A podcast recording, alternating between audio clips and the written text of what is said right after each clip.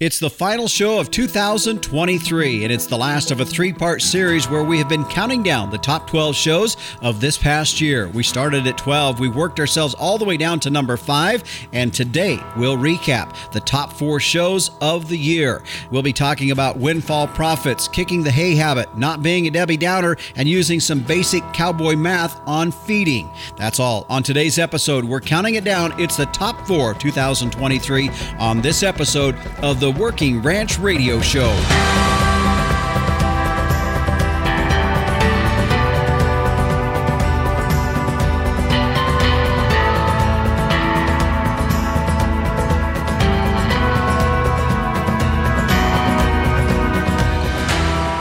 Congratulations. As we wrap up 2023, we look ahead and stare at 2024 that's before us, knowing that it's going to have its own challenges, but yet at the same time, we have to feel thankful that uh, God blesses us with the things that we have each and every day. And we wish all of you a very good 2024 as well. This is the Working Ranch Radio Show. I'm Justin Mills, and we are glad to have you tune in and joining us for our program. Yeah, this is the final of a three part series as we have been counting down the top 12 shows. Today we'll get from four down to number one.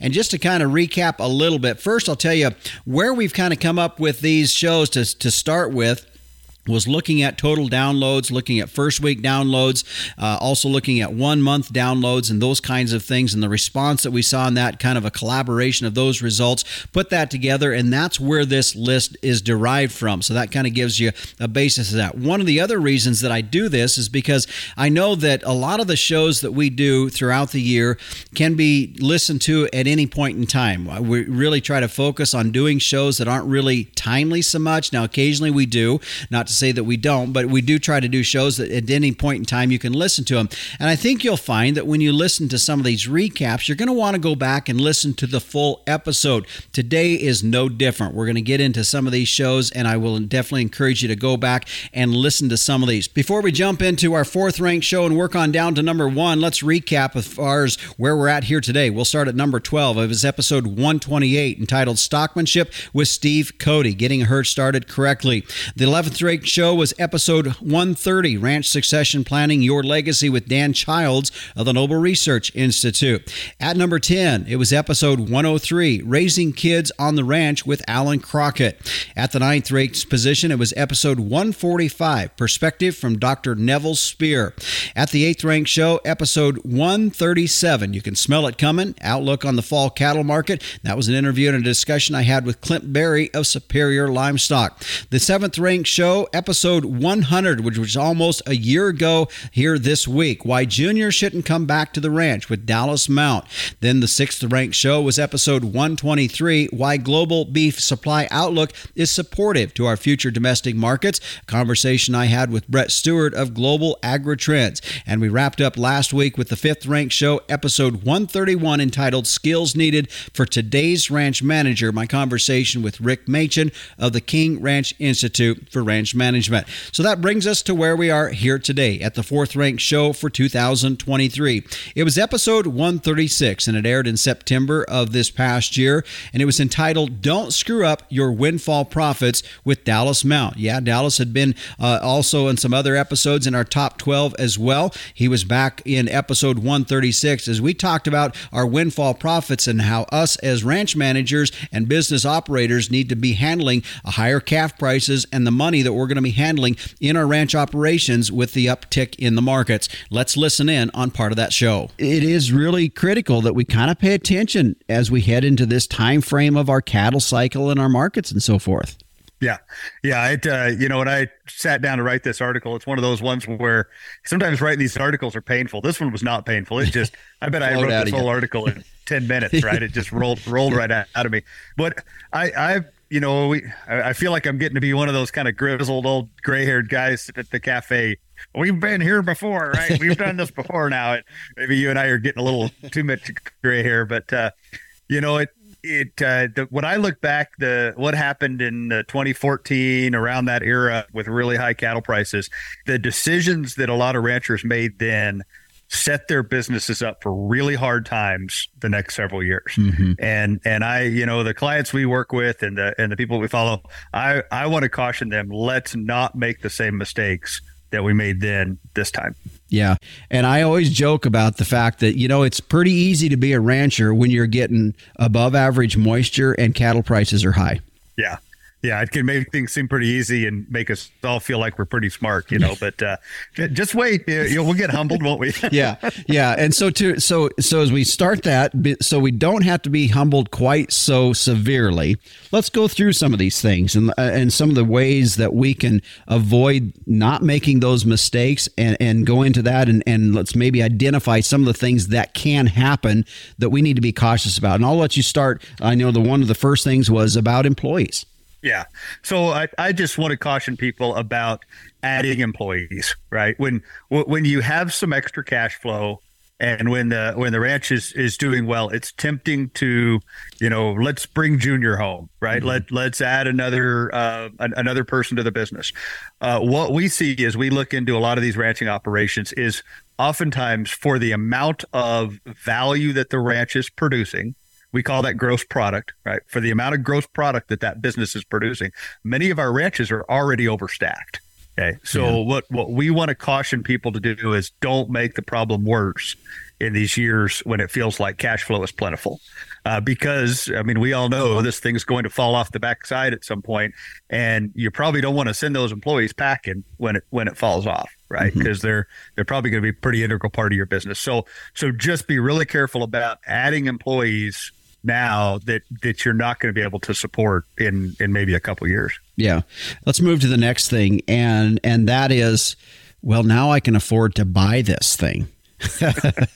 and uh, that's Never where heard that. now that's where my hand kind of goes up a little bit because I have a tendency to want to say, you know what? All right, now we can buy X piece of equipment or, or whatever that may be. And we start to get a little heavy on the asset side when we were when we were eating beans and rice. We didn't really need that so much. But again, a balance in that. But but that is a that is a real big issue that we have to deal with is not getting too heavy on fixed assets that maybe aren't bringing the return back to the operation. Correct. And and that's easy to do. We've all done it. I mean, you know, we've all we all want things that make our lives easier, that make the work more enjoyable. Um, but you know, just be really careful about structuring the business for failure later on. Um, and and we see this quite a bit where let's say a uh, you know a generation has run the ranch and they've been successful doing that and they've created a successful ranch business and and they've used they've they've used some of that success to to build a business that's comfortable to operate right that that maybe has things we wouldn't have if we were starting out well th- then they bring junior on or the next generation and they say all right now here's here's the ranch business and here's all this stuff that goes with it that you now have to support mm-hmm. right and mm-hmm. and now they're handing off a ranch business that is not economically viable because there's just way too much stuff for what for what the business would support so the the caution that we had that i had in the article was uh, be careful about compounding a problem of too much wealth tied up in stuff okay so if, if you're looking at um, you know, hey, here's the amount of, again, this is the scale of our business. What's a reasonable amount of fixed assets, uh, you know, machinery and things mm-hmm. uh, that, that, this business can support? And it's tempting to tie that up. One one of the tempting things is to do that in the name of tax avoidance. Yeah. Right. And and we're going to have a lot of uh, stupid things done in ranching this coming year in the name of tax avoidance. Right. And I always go back to uh, l- let the let the economics drive the business strategy. Right if the if it makes sense from a business strategy standpoint to own this thing, let's own it. Right. But don't let tax avoidance drive business strategy. Uh, we see a lot of stupid things done in the name of uh, not paying tax to well, let's just buy this thing instead of send the money to the government. Well, then the the depreciation, the repairs, the ownership cost of that thing just eats you up in future years. Mm-hmm. That was something you mentioned too about the cost the that we don't take into account on some of this equipment just to have it, to own it, to operate it. You know, we just think, well, I'm going to go buy you know this uh, you know whatever and it's going to cost me $20000 thinking okay that piece of equipment's cost me 20 and that's the only expense we think but in reality there's an annual cost to that absolutely so our our hip pocket number is 20% of the value of that machine is your annual cost of owning it, right? So if, if I'm going to go out and buy a hundred thousand dollar piece of equipment, my annual ownership cost is about twenty thousand dollars. Right now, that's going to take into account repairs, depreciation, and interest on the money. You know, and it, even if you're not paying interest on that, even if you're not making a loan payment on that, you're tying up your capital right? So you could pay down other interest or you could mm-hmm. put that money to work elsewhere. So so we still need to count it. It doesn't matter if it's paid for or not. You know, from a from an economic perspective, that piece of machinery is costing you about 20% of its current market value every year that it sits there. So when when you look at something that's sitting out there in your pile, right, that gets used for 10 hours a year, yeah. right? ask yourself what boy that was an expensive 10 hours right or or whatever the number is yeah yeah it's definitely something i i you know again i say this is one of your areas that we talked to, that you brought up here that really hit home for me because there's that tendency to, to want to go out there we got a little extra cash on hand and we're thinking okay let's go buy that we've been wanting that. And really putting that into the context is it a want or a need? And is there some is there will it bring a return you know to the to the business at some point? I that's a that's a tough thing for me too. Dallas let's continue on with that. And this is something that i think is is important too in realizing that we really do need to kind of have an insurance element mindset in thinking about this and having some liquid assets that we don't that we've taken our money we put it elsewhere and we really don't have anything. Should something happen we're going to be hung out to dry. Yeah yeah. When when we look at the the balance sheet and some of the financial ratios of a lot of our client businesses they don't have enough in reserves and and in particular in liquid reserves, money you can get your hands on quickly.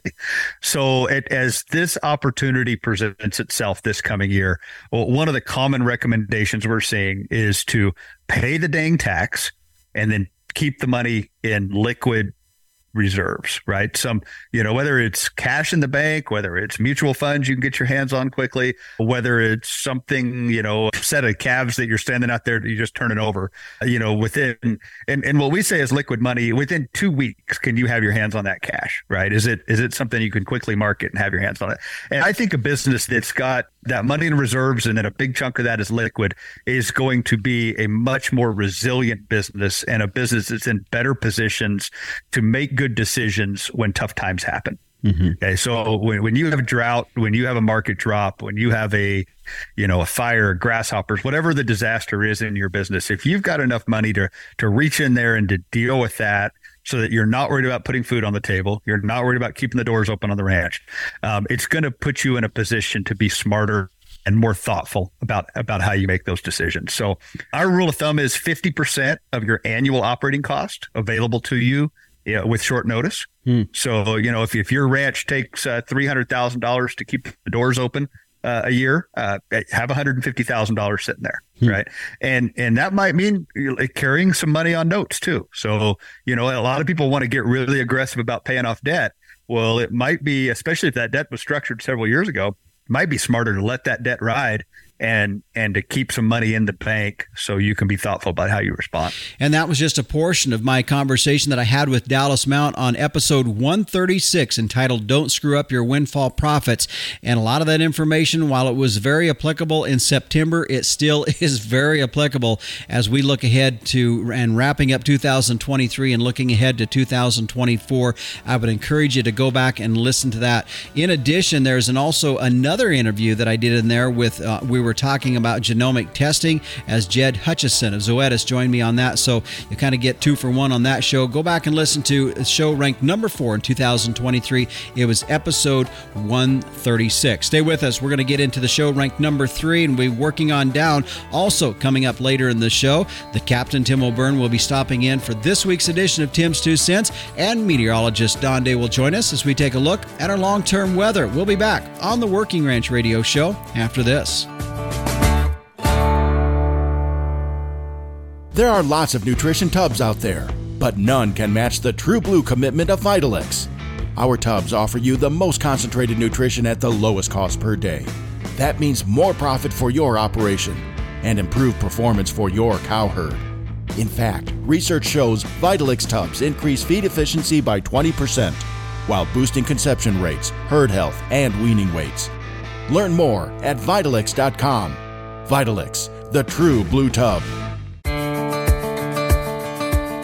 Welcome back as we're continuing with our countdown of the top 12 shows of 2023. The previous two episodes before today, we hit and started at number 12 and worked down to number 5. Today, we're going to hit shows 4 down to number 1. And in the previous segment, we talked about the number 4th ranked show of the year, which was episode 136, entitled Don't Screw Up Your Windfall Profits with Dallas Mount.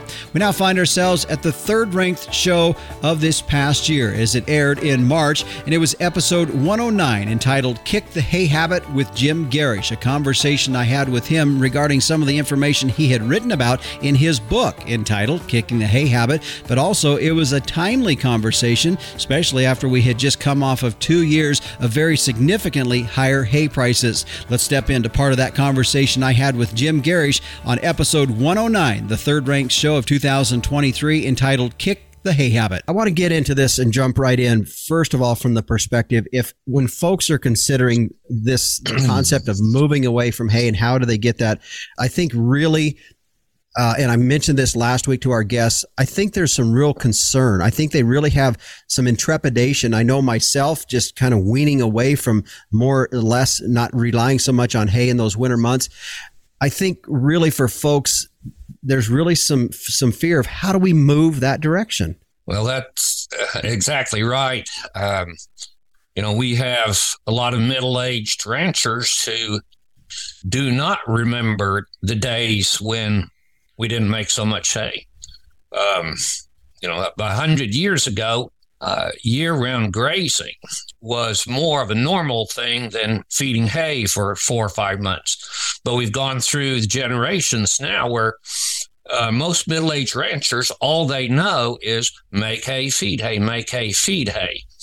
Unfortunately, over the course of their lifetime here, whether that's, you know, 20, 30, 40 years in ranching, the cost of making hay has increased at a much faster rate uh, like five to eight times the rate at which cattle prices have increased. And again, as already said, we're looking at very good cattle prices right now, but they're still not enough to pay the bills as the cost of the equipment has gone up, the cost of the fuel has gone up, cost of labor has gone up, repair and maintenance has gone up.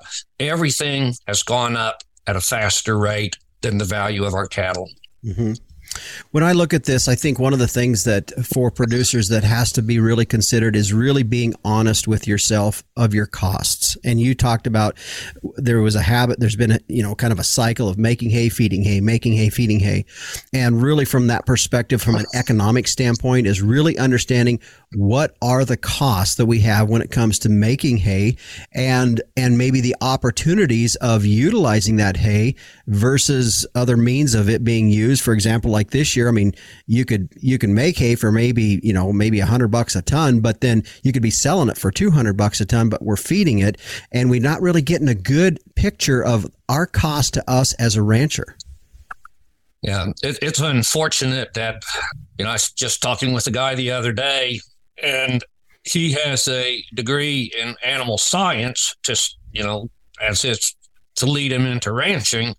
What he really needed was a degree in accounting or business management because we have a lot of people out there who are very good at managing their livestock, but they have no idea of what it is costing them.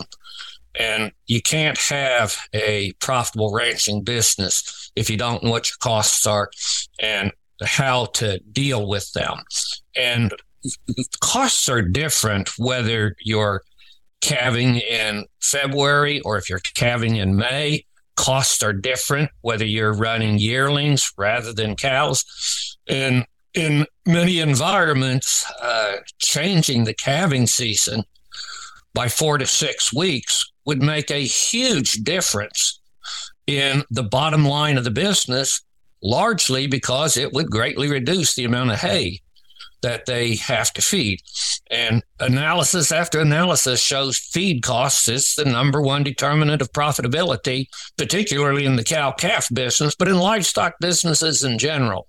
Feed costs is what we have to address first if we want to have a chance at profitability. Mm-hmm. Jim, uh, on the book "Kick the Hay Habit," yeah, right right from the start here. I mean, what's what's in that book that's going to help me? Okay, Justin, I, I basically uh, talk about that book in thirds. About a third of it is planning for the year round grazing. And that includes the things like, uh, you know, what is your stocking rate going to be in the winter versus summer? Uh, what are your winter uh, grazing resources and availability? What's the best use of those? Uh, the second part of the book is what are all the different grazing options that you might have available uh, for use. You know, we, we have crop residues, we can have cover crops, we got perennial pastures. We've got native rangeland. We have different options to work with. So in the, that second third of the book, we cover uh, those options and some of those things we have to talk about regionally because mm-hmm. you know some things don't exist in, yeah. in certain environments obviously and then the uh, la- the remaining third of the book is about implementation. That gets into the nuts and bolts of how do you assess your feed supply, how do you budget it out, what are the tools that we can use for in winter grazing, in terms of uh, electric fencing, stock water, supplementation, protein, because in some environments you know, protein supplementation is going to be essential for grazing dormant season grass. So that's basically how the um, book breaks out. One third is planning, one third is available resources, and one third is implementation. Mm-hmm. Let's talk a little bit about that front third of that book, and that's a little bit of the planning because I think this is something that uh, in that process is that an aspect where you're I mean, you, you need to evaluate literally physically where your place sets, you know what it grows, what it doesn't grow. And is that kind of what you're talking about with elements of that planning part? Yeah, that's right. Um, and you you really need to figure out on a month by month basis what do you have available, or what could you uh, establish and make available so that you have a uh, grazable resource in that month. And again, this is part of it that's going to differ regionally, you know, Mississippi and Montana obviously are two different places, two different sets of resources. Yeah. Um, but everywhere that you go, there is more than just one resource to work with. Mm-hmm. Then another important part of the planning is uh, enterprise selection, the number and class of animals you're going to have on the place. Uh, get an example of that part of the way we got to uh, when we back when we lived in Missouri, the way we got to a feed no hay operation was we had a proper enterprise balance. About sixty percent of our year round grazing resource was dedicated to our cow herd, and then forty percent was our flexibility, and most of that flexibility occurs there in Missouri was from middle of April to the middle of August. So that's when we brought additional stock in, either custom grazing or purchased livestock. And what in the normal, the normal, weird normal situation, most people would have taken that spring surplus of growth, turned it into hay, and then fed it to the cows in the wintertime. We took the spring surplus of growth and turned it into a revenue stream by having a non cow enterprise at that time. And that was the ratio that worked for us because we based the size of our cow herd not on our summer grazing potential, but on our winter grazing potential. Mm-hmm. And that, that is a very key part of structuring your ranch business to give you the opportunity to graze cows year round is you've got to have some enterprise additional enterprise or enterprises that you can move in and out of and liquidate those stock when the time comes to get them off the place so you have feed either growing or feed in reserve for your winter grazing for the cow herd. Mm-hmm. Jim, uh, just a couple more questions here. One, and you talked about it in the first segment a little bit, and I and I want to go back to it a little bit, mainly to kind of reiterate that because one of the things you talked about is really analyzing our production cycle, meaning when we calve, when we breed up, that matches the environment we're in. And it's going to be different. Just for example, last week, you know, I was talking with, with Vance Mitchell down in Lolita, Texas. It's different for them than it is somebody up on the northern plains. However, that in itself is one aspect that can really reduce the rely as much reliance on hay. Yeah, absolutely. There are places in this country that traditionally have been cow ranches that in today's feed cost and value of cattle atmosphere, they should not be year round cow operations. They ought to be just seasonal yearlings. And, you know, if you're an old cow guy, the idea of just having cattle on the place for five months, then have seven months where you don't have to do a thing, uh, doesn't appeal to some guys, but there's others who say, wow, I can get like that kind deal. of job. yeah. And that was just a portion of that conversation that we had with Jim Gerrish in episode 109, Kick the Hay Habit. That's the third ranked show of 2023. I'd encourage you to go and listen to that. Even now, we find ourselves in pretty significant high hay prices, and I think you'll find some information in that show that's useful. No doubt that feed costs are one of the biggest line item budgeted items that we have as ranchers. And if there's a way that we can minimize that impact in our ranching operations, no doubt we would see a little bit more profitability as well. A very applicable show. I'd encourage you to go back and listen to episode 109. We're going to take a break here. When we come back, it's the second ranked show of the year. This is the Working Ranch Radio Show. Nothing delivers a better return on investment like cattle health. Set up the next generation for lifetime performance with Zinpro Availa 4. Achieve reproductive success in your herd with a 20% increased conception rate and a 16 day tighter calving interval.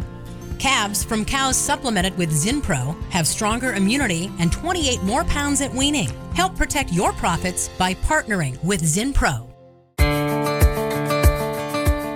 Welcome back. This is Justin Mills as we continue with our countdown of the top 12 shows of 2023 here on the Working Ranch Radio Show. Today's episode, we're going to get all the way down to number one. In the previous two episodes, in case you missed it and you want to go back and listen to them on any podcast provider or our website at workingranchradio.com, we were hitting shows ranked 12 down to number five.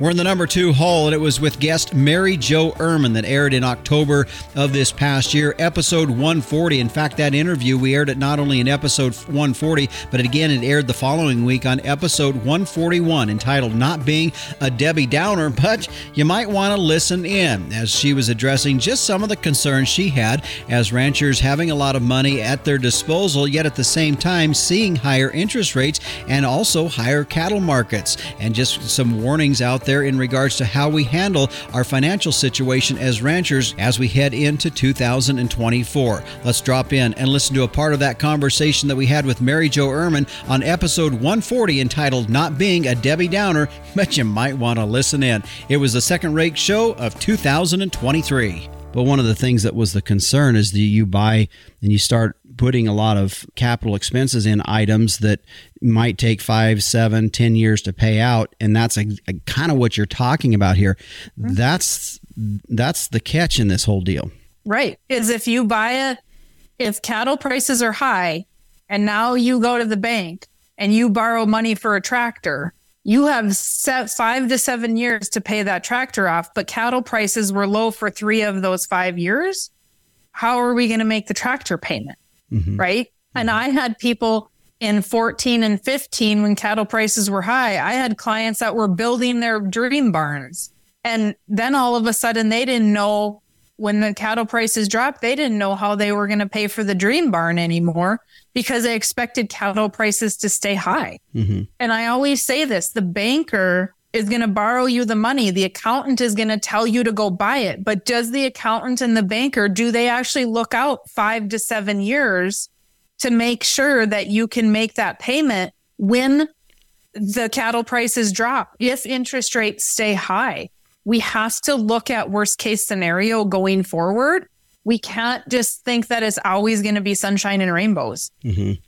Mary Jo, I, as you're talking about those things, I think people are thinking then, okay, so so you know, what do I do? Because there's some desire to take advantage of the market of where we're at. How do we do that without getting ourselves in a bind in this? And I think people sometimes maybe feel a little bit helpless because the only thing they do know to do is do what they've always done before, and that is you have a profit, you and your accountant says you need to spend some money, so you go spend money, and that's kind of what they do. So, what's the direction that we need to be looking at then in counter to that that is productive down the road? if we're going to sell today and we're going to have this profit, hang on to the profit because mm-hmm. next year you can use that profit for feed. Hey, right? You can mm-hmm. use a profit for whatever it is you want to use it for. It's one less reason to have to go to the bank. Mm-hmm. But if we have profit and we go see the accountant and he says, go buy something so we can avoid taxes, then all of a sudden, all of our money went to the thing. And now we don't have the money for hay. And we go back to the bank and use the operating note at nine or 10% to buy hay, to pay for vet bills, you know, whatever it is that we need. Really? we could have just used our own money and saved 9 to 10% on it. Mm-hmm. One of the things is you said, you know, we're at a high market. Why are we buying? Why are we buying in a high market? We should be selling stuff off in a, in a high market. But at the same time, one of the things that people are, you know, are hearing is that, well, supply and demand numbers indicate that this market's going to have sustainability for a few years. How do we address that?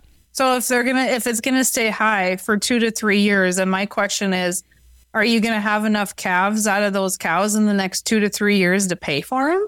Right. So you only have two to three years to pay that cow back before that calf no longer can pay for her. And so if you can, if the numbers make sense and you know we're going to be high two to three years, then absolutely buy it. Mm-hmm. But if we don't, if we have to have five years worth of calves out of her to make sure that she's paid for and we have the profit to pay for all the expenses on the farm, then you still shouldn't be buying. I don't, is it, you might need, you might need that. If we take a note on a cow, those cattle notes are typically five to seven years. Yep. Yep. You need, in my opinion, you're going to need a seven year high in mm-hmm. order to make sure that you, because you have a payment on her for seven years. Yep. Yep. So I would want to make sure that I have, I bought her at a reasonable price. So even when cattle prices drop, if calf prices drop and we can still make her payment at the lowest calf price, then great, go ahead and buy her. But you have to know the number. Yeah. But that's exactly right. Is the fact that a lot of them are five to seven year notes. You go and you spend $3,000, whatever that may be, on a bred two or three year old, and you got seven years to pay that off. And then you need to figure in attrition rates and the fact that you're going to have a cull rate every year and by the time and i would venture to say in seven years uh, let's say you started with 100 head of cows how many of those cows will you have in seven years that's having to finance that note that's you, you hit it dead on that's exactly something that i've i've had that discussion with many people before mm-hmm. and so it is just we're not looking out far enough if cattle prices are going to stay high you know before the break you asked well what if, what if cattle prices stay high for the next 3 years great then you have three years of profit. Mm-hmm. Can you imagine? At year four, you might be in a position where you don't have to borrow money to pay for hay because you haven't avoided taxes. Mm-hmm. But honestly, Mary Jo, I, I think it's a way of thinking within our industry. Probably other business industries have the similar management uh, mindset as well that when they have a great year, and for us this year, we're selling calves for higher than we have in some time, that we have a little bit more money on hand that we need to go buy something. We need to go buy that new pickup. Right. Because the accountant says, go spend 50,000 to save 10. That's just an example that I use that in with the cal because I have an IRS calculator. And so with that calculator, if you spend 50,000, you'll save 10. But then you have to go buy something for $50,000. That means you have to go to the bank. If they charge you 5% on a seven year note, you just spent $10,000 in interest ish. Mm-hmm. Mm-hmm. Well, you didn't save anything because you just, instead of giving the IRS the 10 grand, you just gave it to the bank in interest. Mm-hmm. So you really get to decide do I pay the taxes on it or do I pay the bank? Here's where the problem arises, Justin, is most people don't have the 10 grand to pay the IRS. Yeah. So they go to the bank to borrow money to pay to buy something to decrease it. Well, you still paid the IRS essentially. You just paid it to the bank and you did it over seven years. Yeah. Then you put yourself and on the struggle bus for seven years, figuring out where that money is going to come from to make the bank payment. Mm-hmm. Want to go to one final point, and I wrote this down in my notes after I listened to your podcast. You made a little bit of a comment just a bit ago about this, and I think it's one of these things as we look at, at these next few years, and it's this do things a little slower. That was something I pulled out of your podcast. You just made a comment about that as well. Expand on that. We don't have to grow our operation so fast that we get into financial trouble. We all want to go in and borrow money for land and borrow money for cattle and borrow money for equipment. And we all think we need everything. Do we really?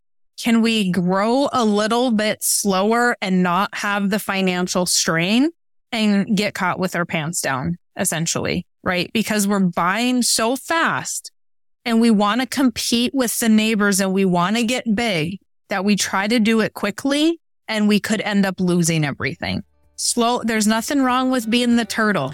And that was just part of a great conversation that we had with mary jo Irmen. It was episode 140 and 141 that aired in october of this past year entitled not being a debbie downer but you might want to listen in. And we were focusing again on where we're at financially that we see ourselves in the ranching industry not to be negative but at the same time to take heed and take some advice from uh, from somebody that does have a lot of input and, and sees a lot of different ranchers and farmers farmers books out there and knows what the situations are. And I know for myself, part of this show really stemmed from the fact that I didn't want to repeat some of the same mistakes I had made in the last up cycle. And if there's things that we could talk about on this particular show that would help other folks, that was really the focus of that show. So I hope you enjoyed it. It's episode 140, also episode 141 entitled Not Being a Debbie Downer. That was the second ranked show of this year.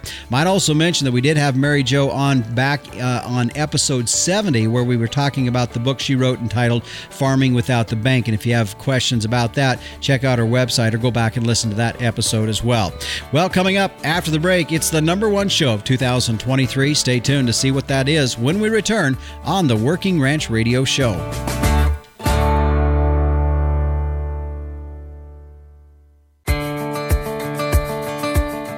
Welcome back to the Working Ranch Radio Show, and we are here. Yes, this is the culmination of the last two episodes as well, as we've been counting down the top 12 shows. And now we reveal what the number one show was for the year.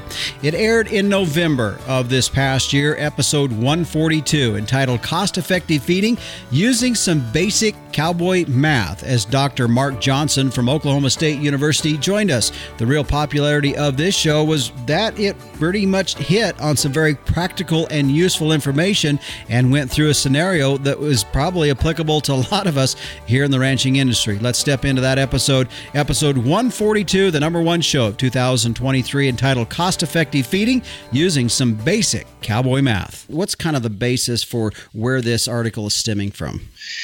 What we did was took a look at, you know, a couple commonly available protein or range cubes, as we would think about them.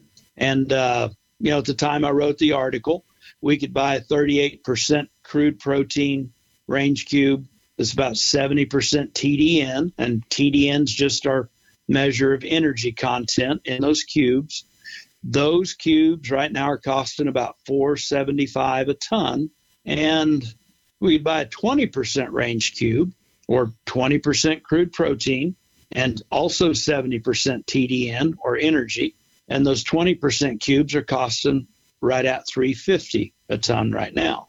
And so, you know, if I'm at the feed store and I know I need to most likely get some protein supplement in my cows, that that basic price per ton, it's certainly more appealing to think about buying the 20% cubes at mm-hmm. 350 a ton. But if in fact we're going to buy them to meet our cows' protein supplement need, we actually ought to break that down and think about what we're buying for the given price. And so some of the numbers that, that I worked through in our cow calf corner article, and I think this article also is going to appear, if not already, pretty soon in the Hereford World publication.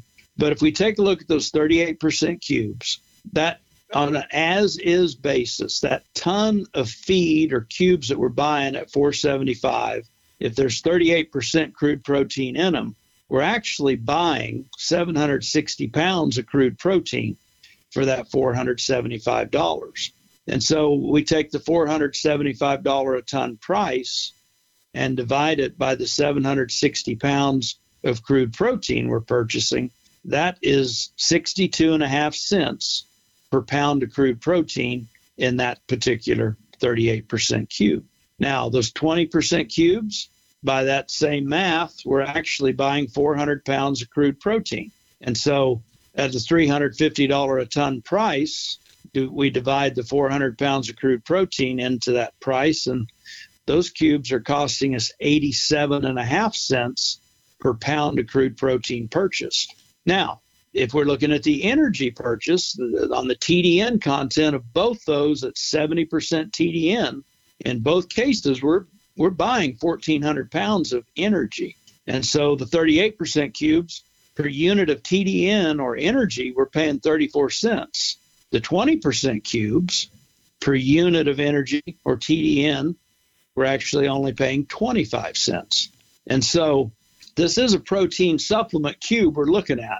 If we found ourselves in a situation where energy was the primary thing we wanted, you could argue that the 20% cube is the best deal. But if you are needing to meet protein requirements of cows through supplementation of either of these, the 38% cube at 62 and a half cents per per pound of protein is your better buy.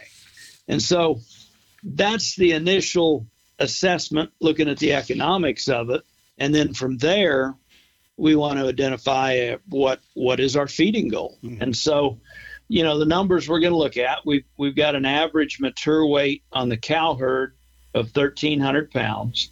Those cows they had bulls turned out with them the beginning of may. So we anticipate that we're about 100 days away from calving sometime you know that first week or 10 days of february when they would start. And we look at those cows right now body condition on them is good. They're right at a five and a half body condition score. We have got a pretty good amount of standing forage in the form of native grass. And so we know that they can eat that every day. We really just want to maintain them, you know, and what they are. And so assuming that native grass pasture, you know, dormant native range this time of year in Oklahoma is going to be about 5% crude protein and about 55% TDN, then we would anticipate those cows are going to eat probably 1.9 to 2% of their mature weight in forage dry matter every day.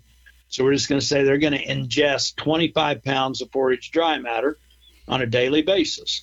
If we take that at a 5% crude protein level, that means those cows are going to consume about one and a quarter pounds crude protein each day. If we look at that same 25 pounds of forage dry matter at 55% TDN, they're going to take in about 13.75 pounds of energy or TDN on a daily basis. Now, what do those numbers mean? We need to be looking at that NRC chart in chapter 16 of our beef manual. And what it tells us is that a 1,300 pound cow in her last trimester of pregnancy needs about 1.84 pounds of crude protein daily and 13.3 pounds of TDN daily just to maintain the body condition and the weight that she's at. So we're going to ingest 13.75 pounds of TDN from our standing forage. We have no energy deficit, but we're going to be right at six tenths of a pound shy of those cows meeting their crude protein requirement. Mm-hmm. They need 1.84. They're actually going to take in 1.25. Therefore, this is one of those instances we find ourselves in. Those cows need some protein supplementation. Otherwise, protein's going to limit the benefit of the grass. They're going to lose weight. They're not going to be in the shape that we want them in when they start to calve here at the beginning of February. So we've got 60 cows and we've got about 100 days of supplementation that we need.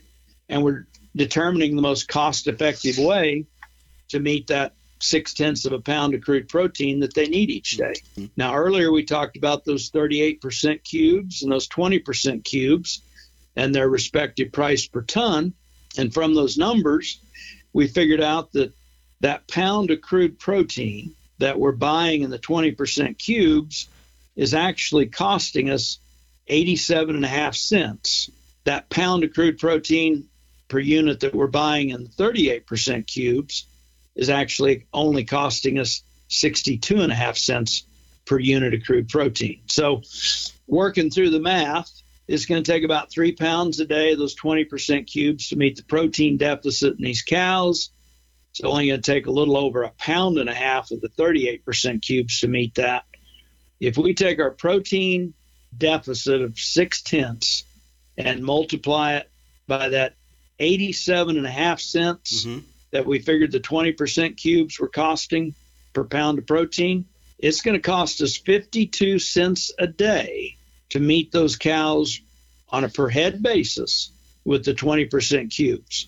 Now, if we do that with the 38% cubes, that six tenths of a pound deficit multiplied by 62 and a half cents a pound, it's only 37 cents a day that it costs to meet their crude protein requirement by supplementing with the 38% cubes. Now, if you're like me, well, big deal. 37 cents compared to what do we say, 52 cents yep, a day. One the other, but we got 60 cows and we got 100 days of supplementation. And so we take those daily costs and multiply them by 60 cows and multiply it by 100 days. And what we come up with is to meet those cows' needs with the 20% cubes is going to cost us right at, I think it works out to $3,120 mm-hmm. is our expected feed bill off the 20% cubes at a cost of 350 a ton. But we could do the same thing with the 38% cubes for $2,220. Mm-hmm. Yes, they cost more per ton, but the cost per unit of protein is actually considerably less. Mm-hmm. so the difference between the 3120 and the 2220 is right at $900 we save by taking a look at those feedstuffs on a per unit of nutrient basis, in this case, protein, and making the right choice on our purchase to supplement with, we save $900 by supplementing with the 38% cubes. Well, you can tell why it was the number one show, as it was very practical and useful information and simplified a process, I think, for a lot of folks that maybe had been very complicated in their minds. One of the things that we did do, knowing that he did have a lot of information and numbers that he was going through in there, is if you go to our podcast website at workingranchradio.com, you will find links to this scenario he worked out, as well as different links that are available so that you can do some of this figuring on your own. So that was the number one show of 2023 is episode 142 with Dr. Mark Johnson of Oklahoma State University that aired in November entitled Cost Effective Feeding Using Some Basic Cowboy Math. It was a year of a lot of great episodes, and a big thank you to all of our guests that joined us because I can tell you right now, if it wasn't for the information that they shared with us, it wouldn't have been great episodes. So I appreciate all of them doing that, and I'm looking forward to what 2024 has in store for us for upcoming shows as well. We're going to take a break here. When we come back, the Captain Tim O'Byrne will be in with this week's edition of Tim's Two Cents and meteorologist Don Day with a look at our long term weather. We'll be back on the Working Ranch Radio Show after this. Fascinated by our wild weather? Now you can learn, appreciate, and understand the weather in your own backyard with the new Tropo Rain Gauge. Having achieved the highest rating of any product reviewed by the WeatherStationExperts.com, the Tropo boasts rugged durability, impeccable accuracy, and precision to the hundredth of an inch. Visit MeasureRain.com to order a Tropo today and use code RAINDAY. That's R A I N D A Y for free shipping and 10% off. Go to Measure Welcome back, as it's time now to check in with the Captain Tim O'Byrne as we find him this week, of all places, rummaging around in a storage unit in Nevada. What's that all about? Well, here's this week's edition of Tim's Two Cents. Hey, Justin. Hey, everybody out there in Working Ranch Radio Land. Christine, say hi. Hello, everybody. Where are we? We're at the Working Ranch magazine storage unit in downtown beautiful Cactus Knuckles, Nevada, and we are getting ready to ship the booths to Orlando for CattleCon 2024. We will be booth number 1919. See you folks there. Safe travels, and back to you, Justin. All right, thanks, Captain and Christine. Appreciate that. And by the way, if you do want to find out more information about CattleCon 24, that's going to be in Orlando the end of January, first part of February, you can just pretty much search in your web browser CattleCon 24, and it'll take you right to the convention website. Well, let's switch gears just a little bit. And joining us now with a look at our long term weather is meteorologist Don Day. And Don, as we look ahead to the first week of January, and if we want to use this last storm as maybe a catalyst to start to kick off a different change in some weather that we're going to begin to see. Uh, with that, we do know there, when I look at the weather map that you put out there, we're just seeing low after low after low being continuing to build up in the north. And at some point, you know, we're going to start to see some colder weather. And that's what you guys are seeing as well. Yeah, we that cold air that we brought up a few times that was over Asian Siberia over the last week has started to move across the North Pacific. A lot of stormy weather developing across the Pacific Ocean. We're also seeing cold air really beginning to build again up in the higher latitudes of Northwest Canada, the North Slope of Alaska. So when we put those Pacific storms with that Arctic air buildup we're we're likely going to see plenty of winter weather across the U.S. in the month of January, and this will be especially true after the third or fourth of the month. Okay, and with that, what do you see as far as it? excuse me. And with that, what do you see as far as it moving south? I mean, we're up here in the northern part. If you want to take I seventy and maybe be the splitter between the country north south, everybody above the north north side of seventy is probably okay. Yeah, we're we we can expect some winter, but how far below seventy do you see some of that weather getting into? Well, that, you know, south of 70 has been very active here over the last few weeks uh, with rain and some snow events, and they're going to stay that way. So I still think that there, there's going to be a preference to the central and southern areas of the U.S. to have the most active weather. Um, and that is something that we had talked about when we talked about our long range forecast this past late fall was is that that I-70 corridor and point south and up to I-80 was going to be the areas most active, and I think that will continue. All right. Well, Don, have hope you have a good uh, New Year's and wishing you the best in 2024. Happy New Year. You bet. And again, meteorologist Don Day can be found each and every morning on his daily video podcast. If you want to follow along, you can find a link to that. It's a YouTube channel at dayweather.com. We'll take a break here and wrap up the show when we return on the Working Ranch Radio Show.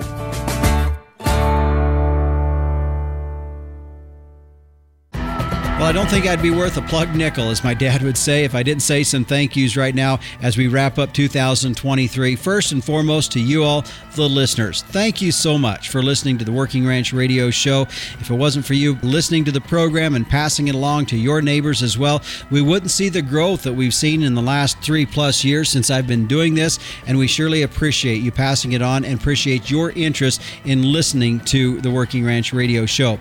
Also, a thank you to our radio affiliate affiliates Rural Radio Channel 147 on your Sirius XM dial. Also, we have some local affiliates across the country as well. Thank you very much for carrying the program. Also, thank you to the Captain Tim O'Byrne and meteorologist Don Day, both offering great components to what makes the Working Ranch Radio Show what it is. And a thank you to Working Ranch Magazine for supporting and being a part of this endeavor as well. And finally, a thank you to my hired hand and my nephew, Tristan Robertson, for covering the days when I have to be in the studio working on this program program and him outside doing the real ranch work. Be sure to join us next week as RMA Administrator Marcia Bunger will be joining us. Also on the agenda for the month of January, Dr. Ty Lawrence will be joining us as we talk beef on dairy, and Lamar Steiger returns back as a guest. Thanks for joining us here on the Working Ranch Radio Show. I'm Justin Mills, and until next time, keep your chin down, your mind in the middle, and a happy and blessed new year. So long.